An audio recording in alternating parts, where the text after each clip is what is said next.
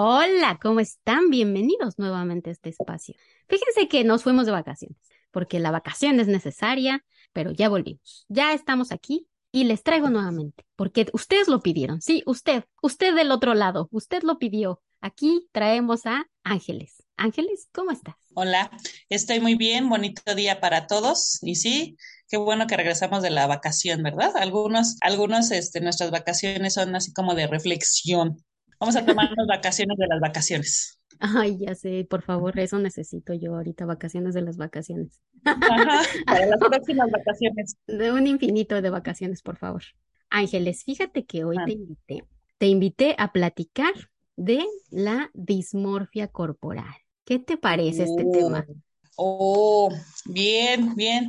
Y muy adecuado porque como que vamos en, en buen, este, en buena línea. Dismorfia corporal. Un, un término por ahí que vamos, este, que está muy, muy oculto, oculto y a la vista, ¿no? Sí, Eh, en general, yo veo al, a la, catalogo la dismorfia corporal como el, el terror de ser nosotros, ¿no? Es tremendo, es tremendo. sí, justo, fíjate, te, te, te lo quería como plantear como tema porque creo que es un tema del que no se habla y que muchos padecen, porque como que es tan, tan, tan poco mencionado, se sabe tan poco de él, creo que muchos son presas de él mismo. Sí, así es. Y poco se habla, poco se conoce, Ujú, porque han estado más en boga otros trastornos u otras afecciones. Entonces, poco se habla de, de esta situación que, que se llega a padecer. Anteriormente se llamaba dismorfofobia. En la antigua literatura, que te gusta hace unos 6, 7 años, estaba catalogado dentro de los trastornos somatomorfos ok. y su nombre era dismorfofobia. O Fíjate sea, que por su ¿era una raíz fobia? etimológica, ajá, por su raíz etimológica, dismorfo es, es una palabra griega que significa anormalidad en la forma o tamaño de una parte del cuerpo o deforme. Y fobia, por su etimología, es temor, miedo, también griega. Entonces, ¿qué significaba esto? Pues miedo, miedo a ser deforme o miedo a tener una normalidad en una parte específica del cuerpo con los avances o con los, eh, las evoluciones de la psiquiatría y la psicología americana, ahora se llama trastorno dismórfico corporal, ¿no?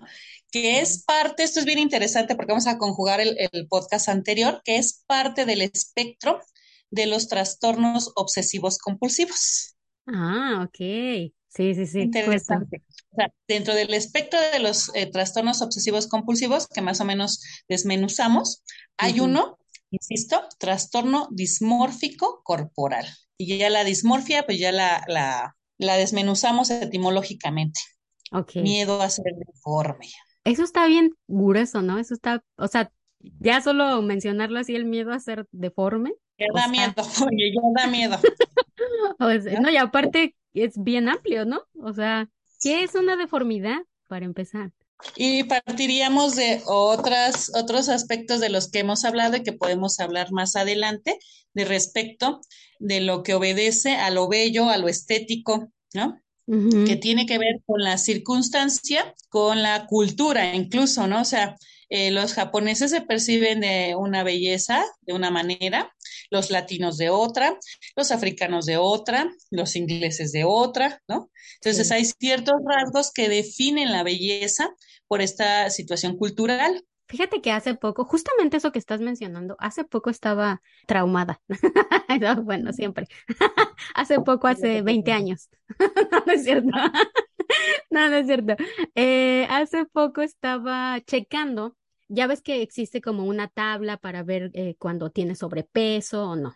Eh, y decía, bueno, tu índice de masa corporal tendría que ser este, eh, basándonos en tu peso y en tu estatura. Pero después dije, "Mm, eso está muy bajo.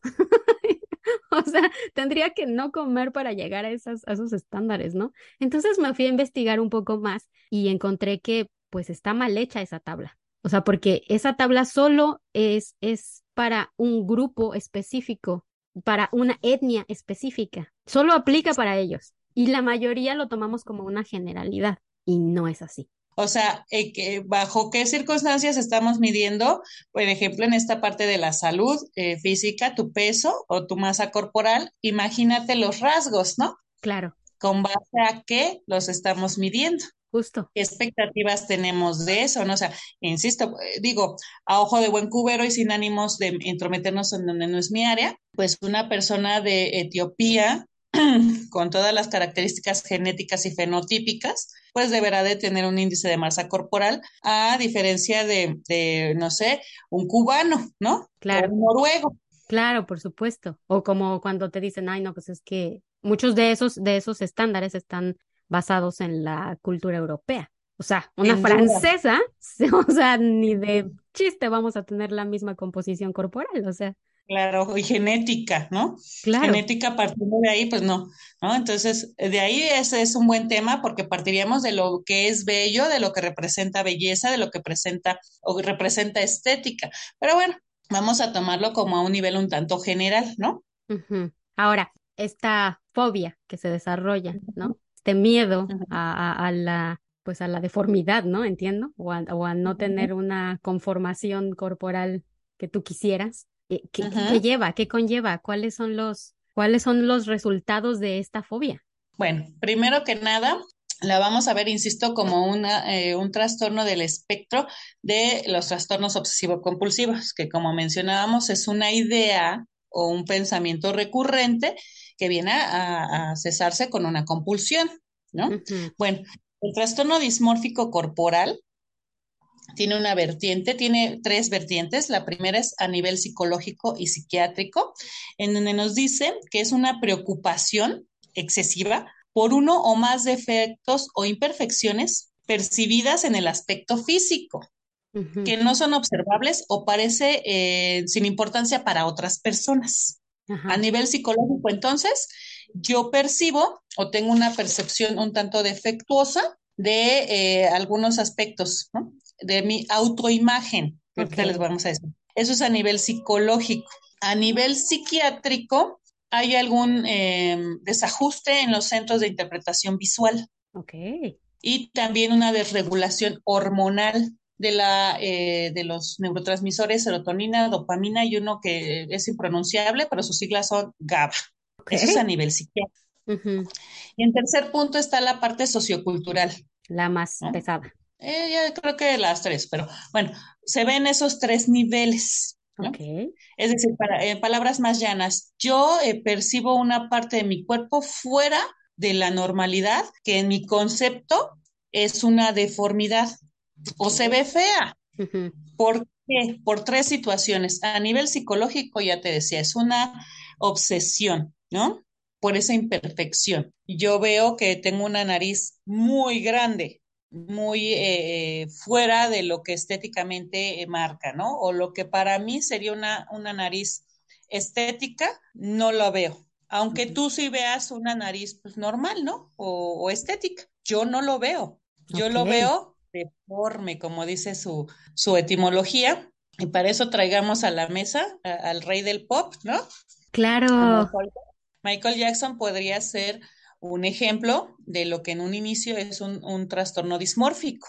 Oye, eso me hace pensar, ¿crees que la mayor, o sea, no quiero generalizar, tampoco quiero hacer eh, afirmaciones, pero ¿crees que ahorita existe una, una sobre eh, explotación de la cirugía y ya luego ves personas que ya no se parecen a lo que eran? ¿Eso tendría que ver un poco? por supuesto, mucho, mucho, mucho. Mira, primero que nada, eh, el trastorno de dismórfico es obedece un trastorno de la minoría, porque no lo tenemos así como que muy bien este, ubicado, muy, muy diagnosticado. Se dice que el 2% de la población padece, ah, pues, te hablo de acá, ¿no? Padece eh, dismorfia. Entonces, eh, se juntan estos tres aspectos que te decía, el psicológico, el, el psiquiátrico y el social. Eh, lo que me dices obedece a, la parte social. Sí, Entonces, ¿qué, ¿qué pasa en la parte social? Y ahorita está muy visto, muy claro, que somos muy expuestos y que tenemos ser, una serie de patrones a, a seguir. Entonces, hay una crianza deficiente en cuanto a mi autoestima, mi autoconcepto, mi autoimagen y otra serie de factores que vamos a ver ahorita.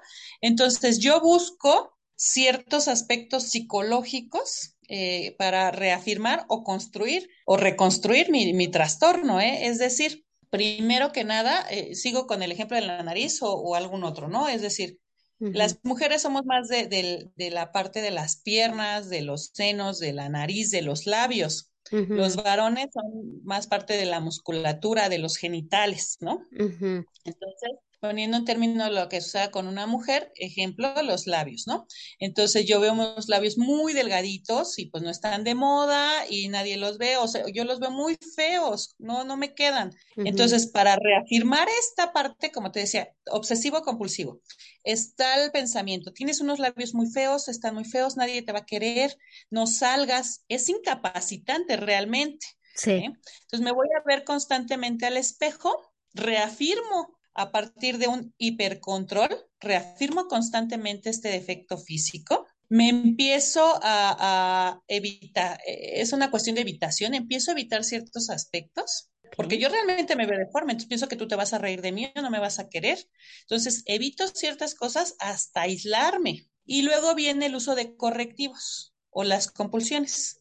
Tengo los labios espantosos, este, y todo el mundo luego lo reafirma, ¿no? Sin querer queriendo, oye, qué labios tan delgaditos. Y tú, ¡ay, por Dios! Ya se dieron cuenta que soy un monstruo. y entonces voy a estos correctivos. O es una forma de persuasión o de precaución para evitar el defecto. Uno de ellos es la cirugía plástica, otro de ellos es el ejercicio, otro de ellos es la alimentación. Sigo en mi trastorno, ¿eh? Yo sigo en el trastorno. Si te das cuenta hasta aquí, como que no es algo que veamos todos los días, ¿no? bueno, no es algo que vemos como trastorno, pero es ah. algo que vemos con lo que convivimos. ¿Normalidad? Sí, como que lo normalizamos, ¿no? Sí. Es que me veo, mira, no tengo nada de pompas y decimos, sí, la verdad, no, ¿verdad? Estás muy larga de espalda y todo. Y, yo voy al espejo constantemente a verme, entonces ya mejor no salgo porque se, o sea, es algo que, que hablamos en cualquier lugar, ¿sí o no? Crecimos. Es más, las mujeres crecemos con ese, pues no sé, ese complejo todo el tiempo. O sea, todo el tiempo estamos como diciendo, ay, no, no eres lo suficientemente bonita para el estándar que se está manejando. Y entonces recurro a estos correctivos. Uno, insisto, como mencionabas, uno de ellos es la cirugía plástica. Y voy con el cirujano y me atiendo y la, la, la. Y los veo y digo, mm, no, no, no, no, sigue estando. No cesa, el trastorno dismórfico corporal no cesa con el correctivo de la cirugía, al contrario. Porque bueno, a lo mejor ya me quedaron los labios como más o menos quería, pero ya me vi, ay Dios mío, tengo una mancha por acá o tengo el párpado muy caído y vuelvo a ir y vuelvo a ir y vuelvo a ir. Entonces dicen, es que ya me hice adicta a la cirugía. No, no, no eres adicta a la cirugía ni a la anestesia, por Dios. Tienes un trastorno dismórfico. Es un trastorno, no una enfermedad. Lo podemos tratar y puede llegar a, no desaparecer, pero sí entenderse, como te decía, de, los obsesivos compulsivos, son crónicos. ¿Se llegan a estabilizar? Sí. ¿Puede existir una especie de placer?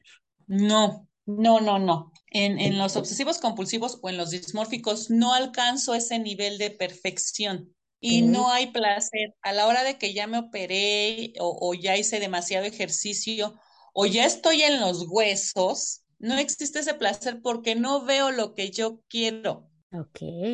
O sea, insisto, mi percepción está completamente distorsionada, entonces nunca voy a alcanzar eso.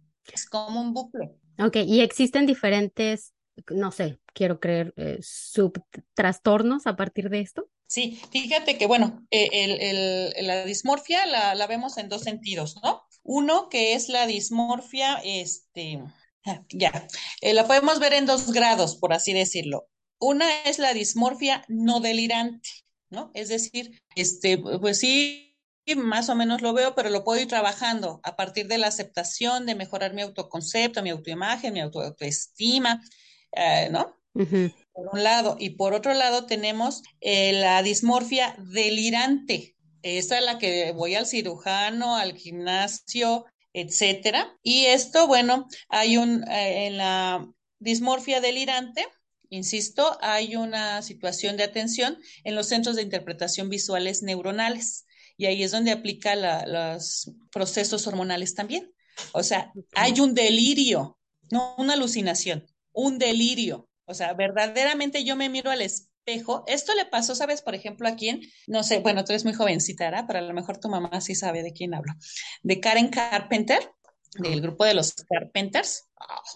close to you. Karen Carpenter murió de anorexia ya por los años, el principio de los años 80, ¿no? eh, muy famosa en un grupo. Entonces, ella se veía en el espejo obesa, se miraba obesa, aunque terminó pesando 38 kilos. Ajá, e, ella se miraba obesa, o sea, pesaba 50 kilos y medio unos setenta y tantos y se seguía viendo obesa. Ah, Tenía ya sé quién es. una dismorfia a nivel delirante. Te puedo poner otros ejemplos, ¿eh? Por ahí eh, eh, estaba observando algunos ejemplos. Aquí en México tenemos también alguna conductora, no sé qué será, alguna figura pública de nombre Sabrina.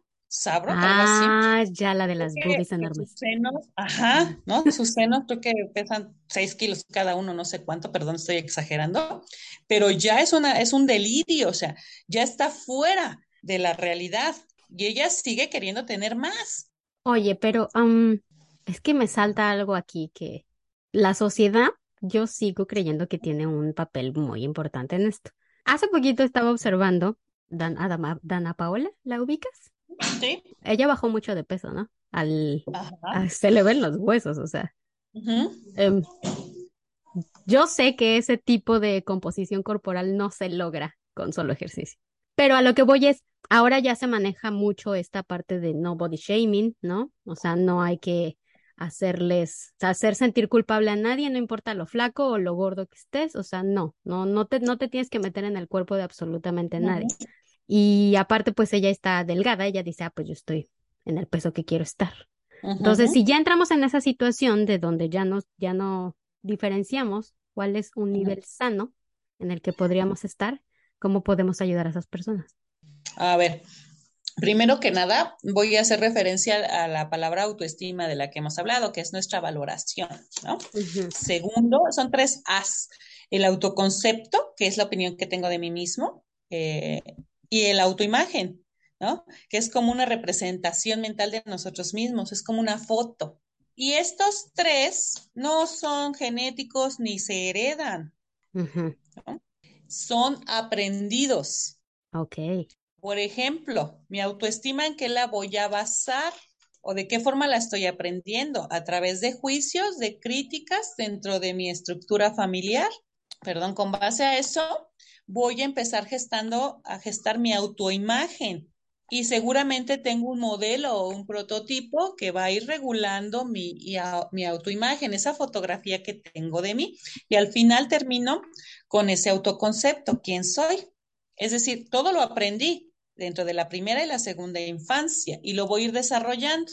Ya cuando llegue a pubertad y adolescencia es donde se hace este cortocircuito de autoimagen y valoración. Ok. Pero ya tiene un sesgo. Entonces, ¿quién no lo impone? Eh, por un lado, pues sí, los medios de comunicación, las redes sociales, que ahorita están muy, muy aperturadas a esto, nos han ubicado en ciertos modelos. Hay incluso hasta concursos para saber quiénes son las mujeres más bellas, ¿no? Y los hombres más bellos. Claro. De acuerdo a los criterios de algunas personas. Sí, Miss Universo. Miss Universo, exacto. Ya por los, ni siquiera ahorita sé cómo van, ¿no? Pero por los años noventas, los mexicanos éramos el prototipo de belleza en el mundo. Ah, sí. Cuando sabemos que sí, ganó Lupita Jones, ¿no? Ah, sí, ya. Entonces, ahí es donde éramos el prototipo de belleza mundial, por lo menos en un año, ¿verdad? Como si todas las regiones y etnias de México fuéramos así. ¿no? Claro. Entonces, a partir de esto, imagínate, otra vez nos vamos a, los conceptos, por ahí voy a desarrollarlo. ¿Quién me lo va a decir? Eh, la parte social, sin duda, y la parte familiar. A partir de los juicios y las críticas que también me hagan, las comparaciones, las etiquetas, en donde nos ponemos, ¿no? Ok. Y entonces, puedo ir generando esta autoimagen, a veces mal, mal eh, posicionada por un déficit en mi autoestima. Y pues bueno, a ver, me voy a comparar físicamente con Dana Paola, porque es un modelo. Y yo como tengo mis niveles de autoestima y autoimagen un tanto eh, en, bajos, pues imagínate qué voy a hacer para poder ser ese modelo y aspirar a ser una parte de la sociedad, ¿no?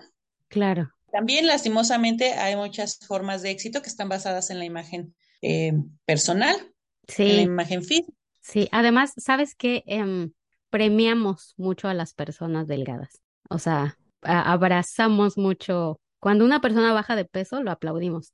Y en cuanto la vemos que sube tantito, es como de lo estás haciendo mal, la castigamos.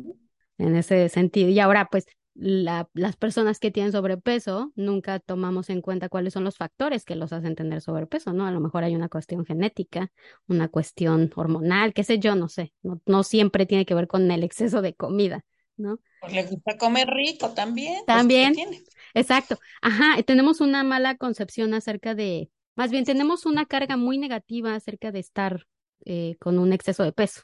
Y eso, pues, yo creo que también, pues, pesa, ¿no? Al momento de que tú te ah, percibes. que claro, pero sin duda, eh, insisto, hay un vacío, hay alguna situación por ahí de la, de la crianza, porque entonces voy a desplazar al a una parte del cuerpo todo lo que no me gusta. Voy a focalizar a mi nariz, a mi cintura, a mi peso, todos esos dolores, todas esas críticas, todos esos juicios. Entonces, en mis introyectos, pues va a estar desplazado. Eres la gordita del salón, ¿no? Y ya tienes mil apodos. Entonces, voy a focalizar todo, eh, todos esos dolores o todas esas críticas hacia bajar de peso. Sí. Entonces, ahí está en un, en un punto no delirante. Y en el punto delirante es que pues tengo un peso saludable, pero las exigencias sociales dicen que tiene que ser mucho más bajo, Pronto eh, tengo estas alteraciones a nivel neuronal y pum, justo, pum, Sí. se hace como un pastel de dismorfia. pum. Eso fue lo que, lo que pasó, por ejemplo, con Michael Jackson y con Karen Carpenter, ¿no?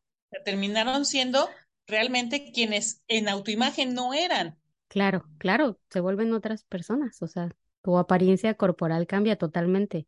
Pero imagínate a Carpenter, a Karen Carpenter en los setentas, o sea, esto es, no es que sea nuevo, se ha estado estudiando, pero ya en el DSM-4, que es la edición anterior del libro que manejamos ahorita, es cuando ya le damos un lugar. Entonces, en ella veían, bueno, si tiene un problema de anorexia, pero no podían observar que había una dismorfia. Ah, Ahora, tú me preguntabas, ¿hay sub, subtrastornos? No, no, no, no. Más bien hay este, eh, correctivos, ¿no? Para ese, esa, esa percepción que tengo. Y a partir ah, de esos correctivos se generan otros trastornos.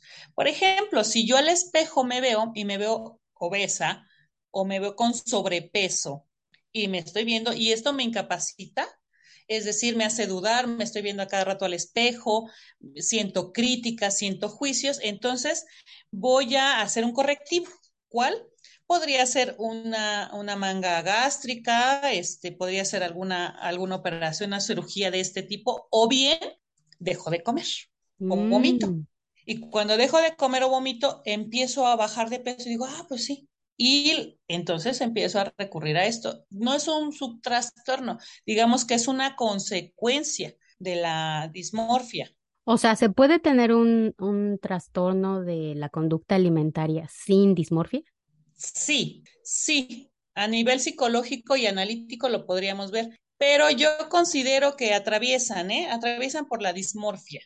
No todos, porque algunos obedecen a una situación más emocional, más de vacíos, más de carencias, ¿no? No son más de juicio. Qué No sé, interesante. por ahí, por ahí sí, claro, hay algo, no, no es una generalidad, pero por, por lo menos los que yo he conocido, eh, a trastornos de la conducta alimentaria, sí tienen un trasfondo dismórfico. Ok, qué interesante, Ángeles. Pero por otro lado, también, también tienen un trastorno límite de la personalidad que podemos hablar después, ¿no? Lo Eso es, lo vamos a sea, hablar. están como que juntos, la dismorfia por un lado, el límite de la personalidad y los alimentarios. Por ahí viene, ¿no? Y también esto, la dismorfia también tiene otro, otros, no sub, pero sí acompañamientos, que podría ser la depresión, la ansiedad. Ok. A ver, que es que aparte no sé ni siquiera si lo tenga que decir, pero em, esto de que yo te preguntaba que si puede existir una clase de, eh, eh, ¿cómo se llama? Placer al momento de, de provocarte ese tipo de restricción, no, Correctivo. correctivo, al momento del correctivo, si puede existir una clase de placer o una clase de adicción a ella. Mira, Eh, ahí ya lo tendríamos que llevar al análisis un poquito más profundo, pero no todos los casos son iguales, ¿no? Ok. O sea, hay una, hay una línea, ¿no? De síntomas o signos que nos llevan a este punto. No todos pueden ser, por ejemplo, en, en la conducta alimentaria, sí tienen un placer porque el enemigo es la comida, ¿no? Pues cuando yo vomito, pues siento placer psicológico porque es mi enemigo, porque me engorda, ¿no? Claro, Porque me daña. Eh, y a- eh, lo que hablábamos del dismórfico, siento placer al hacerme una cirugía porque estoy acabando también con mi defecto, con mi malformación. claro. No aplica a todos los casos, ¿no? Porque incluso algunos pueden, pueden no sentirlo, tan no lo siento que me vuelvo a hacer otra cirugía. Sea, no lo Mm, siento, que vuelvo a rec- recurro nuevamente a alguna otra situación. Y en la conducta alimentaria también siento ese placer acompañado por culpa, ok. pero te digo, es un, un tanto más al, al análisis, casi, casi individual, ¿no? Casi individual. Pero por rasgos o por eh, síntomas, sí, en la conducta alimentaria sí lo hay. Ok. Y en la, en la dismorfia, no tanto, porque insisto, yo constantemente, es una obsesión, entonces estoy constantemente con eso. Ujú, ujú. Es que aparte existe como la gratificación, ¿no? También. Así, eh, en la, sí, claro, porque eh, cuando yo me someto a una, a una sesión extensa de ejercicio, ¿no? Porque yo veo que, que mis músculos son muy guanguitos, o sea, no tengo musculatura como varón. Entonces, cuando me someto a una serie de ejercicios o consumo algunos químicos para que crezcan mis, mis, mis músculos, en ese momento, cuando yo veo que ya creció, que ya hay una musculatura, pues sí siento esa gratificación de, ay, perfecto. Ya, ya estoy. Pero acuérdate que hay una percepción distorsionada. Entonces, él se va a ver, pues a lo mejor bonito. Y tú y yo vamos a ver como a Lu Ferrino o a Schwarzenegger, ¿no? O sea, fuera de, de su. Ajá. O sea, ya más alterado. Entonces, hay una, hay una gratificación muy, muy pequeñita, porque inmediatamente va a ver, ah, bueno, sí, el de los, el de los brazos ya está desarrollado, mi músculo. Híjole, pero en las piernas no. Ya están las piernas, eh, pero los pectorales no tan. Así, Ok. ¿no? Claro, claro, pues sí, nunca se acaba. Porque pues nunca es suficiente, ¿no? ¿Tendrá, Exacto. tendrá una cuestión que ver con el perfeccionismo? No, no, ¿No? porque es una, es una percepción, insisto, distorsionada de la realidad. Ok. No vas a alcanzar parte de perfección, porque digo, también ya ahí viene otro término que podríamos analizar, ¿verdad? Que hasta dónde es la perfección. Claro. Quizá tomamos algún modelo de referencia, Pero eh, no, no la voy a alcanzar, o sea, no, porque, insisto, mi percepción está distorsionada y, y, pues, y yo insisto con la cantante de los setentas, ¿no? Estaba extremadamente delgada y seguía vomitando y seguía sin comer y todo, no alcanzaba lo que ella buscaba porque cómo se miraba ella, pues con sobrepeso. Eh, eh, hablamos del rey del pop, ¿no? O sea, ya espérate, párale. Tu nariz ya no es esa nariz afro que buscabas perfeccionar. Y él decía, no, todavía le falta, pero no podemos saber cómo se percibía él. sí, pues no están.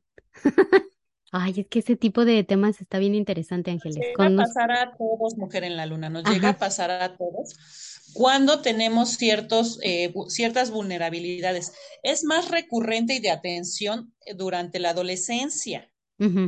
Era lo que... empezamos a buscar nuestra identidad, nuestros grupos de referencia. Sin embargo, yo he visto que ya es una situación también de la adultez o incluso de la infancia a partir de las nuevas dinámicas sociales.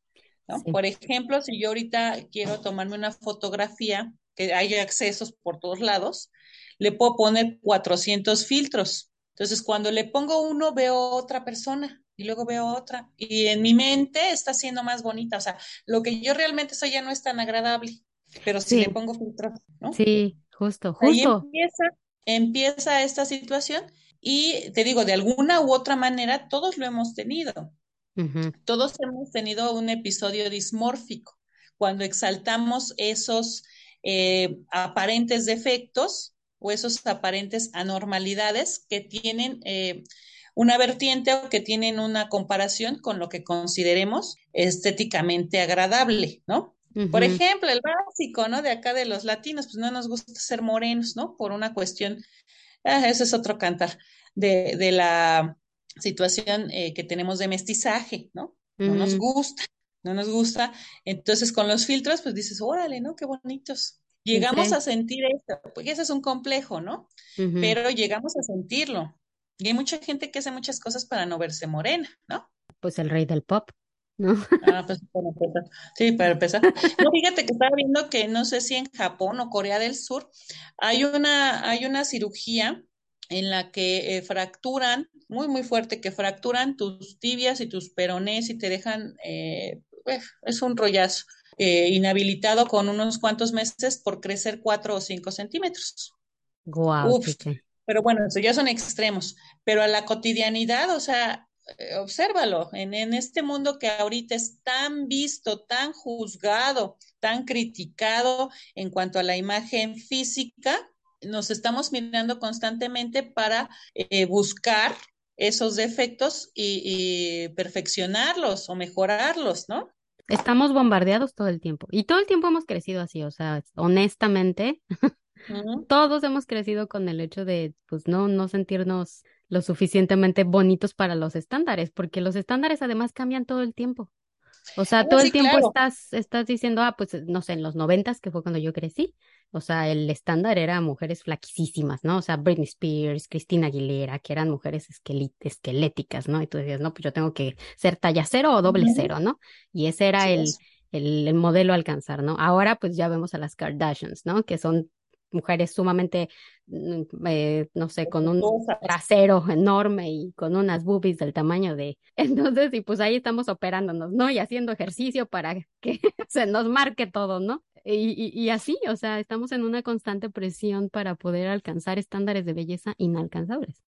Sí, claro, porque sabes qué pasa, que eh, nos han enseñado a través de nuestra formación a dar significados muy negativos eh, de lo natural. Claro lo que tenemos, o sea, tenemos significados verdaderamente muy negativos. Yo he escuchado cómo se refieren a algunos niños como chaparritos, como bajitos, como flaquitos, como gorditos, como este, estás medio feito, ¿no? O estos pelos tan muy feos. Entonces, no nos han enseñado a darle un significado eh, de aceptación a quien somos y cómo somos.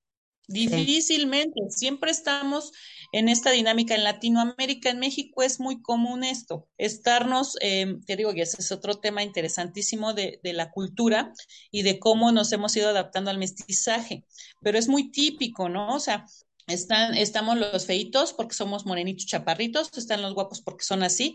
Entonces, en una búsqueda constante de permanecer y ser aceptado, pues bueno, voy modificando lo que pueda modificar a mí se me ha hecho así tan impactante ver que las cirugías estéticas, que yo estoy de acuerdo, ¿eh? cuando es necesario, cuando quieres y cuando no hay un trastorno está muy bien, ¿no? Pero ahorita ya son cirugías como normales, ¿no? O sea, en mis tiempos, pues acceder a una cirugía plástica, pues, olvídate, ¿no? O sea, salvo reconstructiva.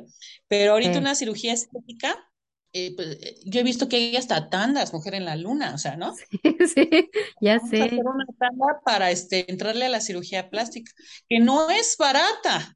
Y además pero es algo... no es necesaria, pero ahí está. No, invirtiéndole. los, médicos, los médicos a veces no, no perciben o no le dan atención a esta serie de, de trastornos, ¿no? Que derivan en otro en, las disforias de género, en las conductas alimentarias, etcétera, no estamos llevando una línea. Es decir, primero saber si estamos ante una, eh, una dismorfofobia, perdón, una disforia, y ahí canalizarlo. Yo soy de la idea de que antes de, someternos a una cirugía estética, pues sí, pasemos por un proceso terapéutico para poder, una, o aceptar, o dos, reafirmar, o tres, descartar que es una disforia, ¿no? Claro. Dismorfia, perdón. Sí, justo. Es que es que sí, o sea, sí vivimos en un mundo que a veces como que esa línea la, pues la quitan, o sea, no existe y es como de, oye, si hay un problema, o sea, por más que... Y ahorita lo platicando, y ahorita que lo estamos platicando dices, oye, wow, sí es cierto, Se dice que estamos al 2%, te decía hace ratito, pero ¿será? O sea, como que ya empiezas a pensar, bueno, tal persona que conozco, tal otra, tal otra, tal otra. O sea, es más común de lo que vemos, ¿no? O de lo que creemos. Sí, sí, sí, sí. O sea, mm, no sé, en mis tiempos, por ejemplo, ay, en mis tiempos,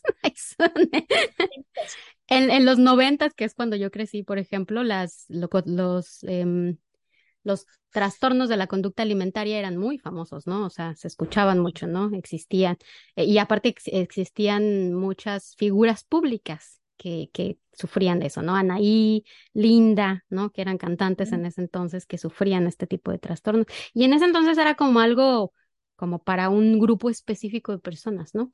Pero ahora, lo que yo he notado, por ejemplo, y antes pues era muy obvio cuando alguien tenía un, trastorno de ese tipo, ¿no?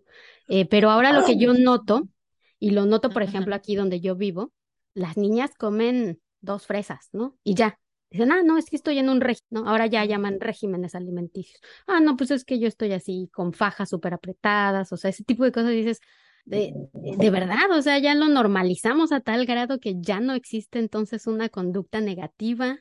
Eso, eso lo he pues notado. Más, que negativa, más que negativa, poco saludable, ¿no? Ah, sí. O sea, exactamente, ahorita eh, eh, a partir de, de, la dismorfia, de las estándares, sí, en los noventas fue este boom, y en aquellos tiempos obedecía a cierto grupo social y económico, ¿eh? No, no toda la población podía ser susceptible. Ahora, como bien dices, ya es un trastorno incluso que se puede, eh, se, da a varios niveles. Yo te, estaba hablando de que desde los 70 teníamos el caso de, de, Karen Carpenter y hemos tenido otros que se han venido estudiando a partir de entonces. Ahorita es mucho más visto porque incluso también es normalizado yo conozco muchas personas que como, con sus regímenes, como dices, que no es un régimen alimenticio supervisado por un nutricionista o por un médico, es un régimen que me encontré en TikTok que me va a ayudar a bajar de peso inmediatamente. Sí. Por dos factores. Una, me veo en el espejo enorme, me veo con sobrepeso por la dismorfia. Y dos, hay un problema de índole psicológico profundo en el que rechazo la comida. Pero lo normalizamos, ¿no? ¿Qué desayunaste dos fresas y tú qué una gordita? Ay, no, qué feo, ¿no? unos tacos Y además, ¿sabes qué? Como, como cuestión personal, por ejemplo, pasa que cuando tú tienes una alimentación sana, como lo dices, ya no sabemos qué es ser natural, ¿no? O sea, ya no sabemos cómo se ve un cuerpo natural, porque pues como lo vamos modificando todo el tiempo y aparte estamos bombardeados de lo que debería de ser un cuerpo, pues ya perdimos esa línea. Entonces, eh, si tú de verdad comieras saludablemente diario, hicieras ejercicio saludable, o sea, de una manera adecuada, ¿no? Tu cuerpo se vería pues natural, ¿no? Con la composición que, que deberías de tener. Y la composición corporal a veces no es pues una varita. Incluso cuando tú haces mucho ejercicio, generas músculo y aumentas de peso, ¿no? No vas a bajar de peso. Entonces, como no se habla de este tipo de naturalidades, de lo que debería de ser un cuerpo natural, normal, de cómo debería de transformarse incluso con los años, ya no sabemos cómo desarrollarnos en, en el mundo normalmente, ¿no? Claro, porque crecemos con, insisto, desde la casa con la crítica y el juicio. Primero que nada, con la crítica. Segundo, con los estándares eh, estereotipados de lo que representa la belleza en turno. Tú bien lo dijiste ahorita, en los noventas, pues era Britney Spears y Cristina Aguilera. ¿no? Y ahorita pues son las Kardashians o más que las Kardashian, fíjate que eso es un fenómeno bien interesante porque más que ellas y todas las figuras públicas que llegan a ser incluso modelos eh, o, eh, imágenes a seguir, todas acceden a la cirugía plástica que no, era tan visto en los años 90, menos en los 80, menos en los 70. Entonces, ¿cuál es la, el mensaje? Bueno, si algo no te gusta, cámbiatelo a través de la cirugía o del ejercicio excesivo o de etcétera. Pero ¿con quién nos estamos comparando? Con población estadounidense, con población europea, etcétera. Y esta, este bombardeo de información perturba, por así decírtelo, lo que representa nuestra autoimagen. Y si a esa autoimagen le damos una autoestima en un nivel, insisto, poco saludable, pues es el, es la eh, receta perfecta para generar estos problemas. Claro. A final de cuentas, hemos hablado de lo que nos hace felices o nos genera tranquilidad o nos hace estar a gusto. Todo esto no sería un trastorno si no estuviéramos, si estuviéramos en esa posición. No es cierto. En una, en una situación de estas no estamos a gusto, ni estamos contentos, ni estamos felices, ni nada de eso, ¿no? Entonces ahí es cuando se convierte en algo de atención.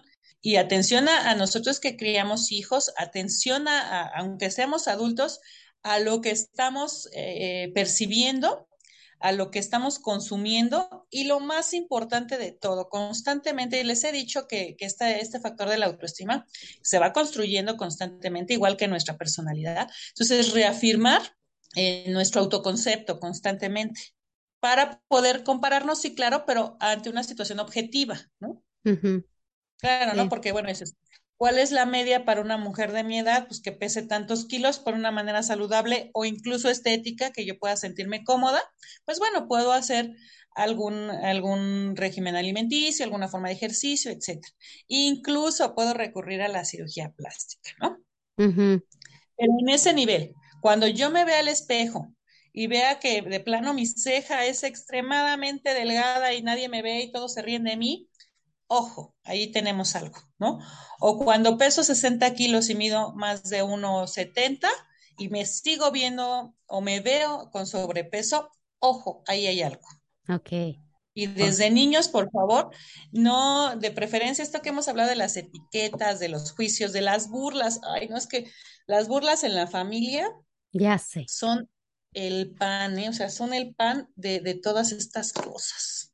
Sí, y además, ¿sabes que Luego lo ocultan, lo cubren con cuidado. Es que te estoy cuidando, es que estoy haciéndote un bien. No quiero que estés gorda o no quiero que estés así porque es por tu bien, ¿sabes? O sea, lo estoy haciendo por tu bien. Más profundo, mujer en la luna, te pareces a tu padre, ¿no? o tienes la nariz de tu madre, que era una, o sea, no, no, no, no. Claro, no. O sea, esas cosas se van quedando en nuestro nivel inconsciente y más entre la pubertad, adolescencia voy viendo, pues bueno, si, si tengo la cara de mi padre que fue un tipejo, pues me la voy a quitar, ¿no? Pues si esa pequeña manchita hace que todo el mundo me vea o me ponen un apodo, ¿no? Por tener esas manchitas, uy, no, olvídate. Entonces, ¿qué pasa ahí? Que es, es un niño lastimado, es una persona dolida, con pocas estructuras de carácter, pues bueno, ¿cuáles son tus recomendaciones para, eh, pues no sé, mm, impulsar o no sé, no, no desarrollar este tipo de, de trastornos o de percepciones en, en, los, en los pequeños más que nada, ¿no? O sea, que son los que más, pues es de donde, desde donde se desarrolla este tipo de... Así es. Ante la crianza, sí, papás sean responsables, críen a sus hijos con amor a sí mismos, con, con autoestima, ayúdenles a desarrollar esa autoestima, ese autoconcepto, esos autos de los que les hablé hoy, con, con firmeza, con amor, con respeto, sin crítica, sin juicio. Pero ya que estamos centrados en todo esto, insisto, cuando nuestras emociones nos lleguen a perturbar, cuando nuestras percepciones nos lleguen a perturbar, acérquense a los profesionales de la salud mental, por favor, o a los médicos. Cuando yo ya siento que este aparente defecto en mí me está perturbando y me está limitando en mi cotidianidad, importantísimo, por favor, acérquense, acérquense a un consultorio médico con un profesional de la salud mental eh, no se autodiagnostiquen, vayan a estos procesos para que ahí los podamos asesorar de una manera un tanto profesional y objetiva de cómo poder eh, ubicarnos en este contexto. ¿no? Lo que sí pueden hacer es, es hacer algunos ejercicios de, bueno, de, de, búsqueda de información, ¿no? ¿Qué representa la belleza? ¿Qué es lo estético? ¿No? que, cómo, se mira la belleza o cómo se ha mirado en la historia la belleza a niveles culturales, etcétera, para que yo me vaya ubicando en qué, qué posición estoy, ¿no? Pero lo más importante, lo más importante, no eh, reafirmemos esto a través de la crítica, de la burla, del abuso hacia otras personas que creen tener algún defecto o que creen que son diferentes, ¿no? Y no abusen de los filtros en, en Facebook y no, no, abusen de esas situaciones. Pero lo más importante, acérquense a los profesionales de, de la salud mental y a los profesionales de la medicina, por favor. Muy bien, Ángeles. No abusen de los filtros, por favor, porque luego yo ya no los reconozco en público. Sí, exacto. Luego ya no sé con quién estoy hablando. Y escuchen a los Carpenters para que vean de lo que estoy hablando. Por favor, escuchen, escuchen a Britney Spears también. Nada más porque sí. Está bien. En tu cara, Ángeles. Pero ¿por qué? ¿Por qué recomiendas algo tan feo? Vas a decir. No, no, no, no, no. Yo también, yo también fui joven en los noventas. Este, pues bueno, Ángeles, qué bueno que viniste a platicar conmigo de este tema. Eh, ya saben, acérquense eh, a los profesionales, a Ángeles, si ustedes tienen este tipo de dudas o si están teniendo algún, alguna cosita ahí que les perturba. Y pues ya, eso es todo. Eso es todo por hoy. Ya regresamos de vacaciones. Espero ustedes también regresen de vacaciones y nos vemos pronto. Es todo por Nos hoy. vemos pronto.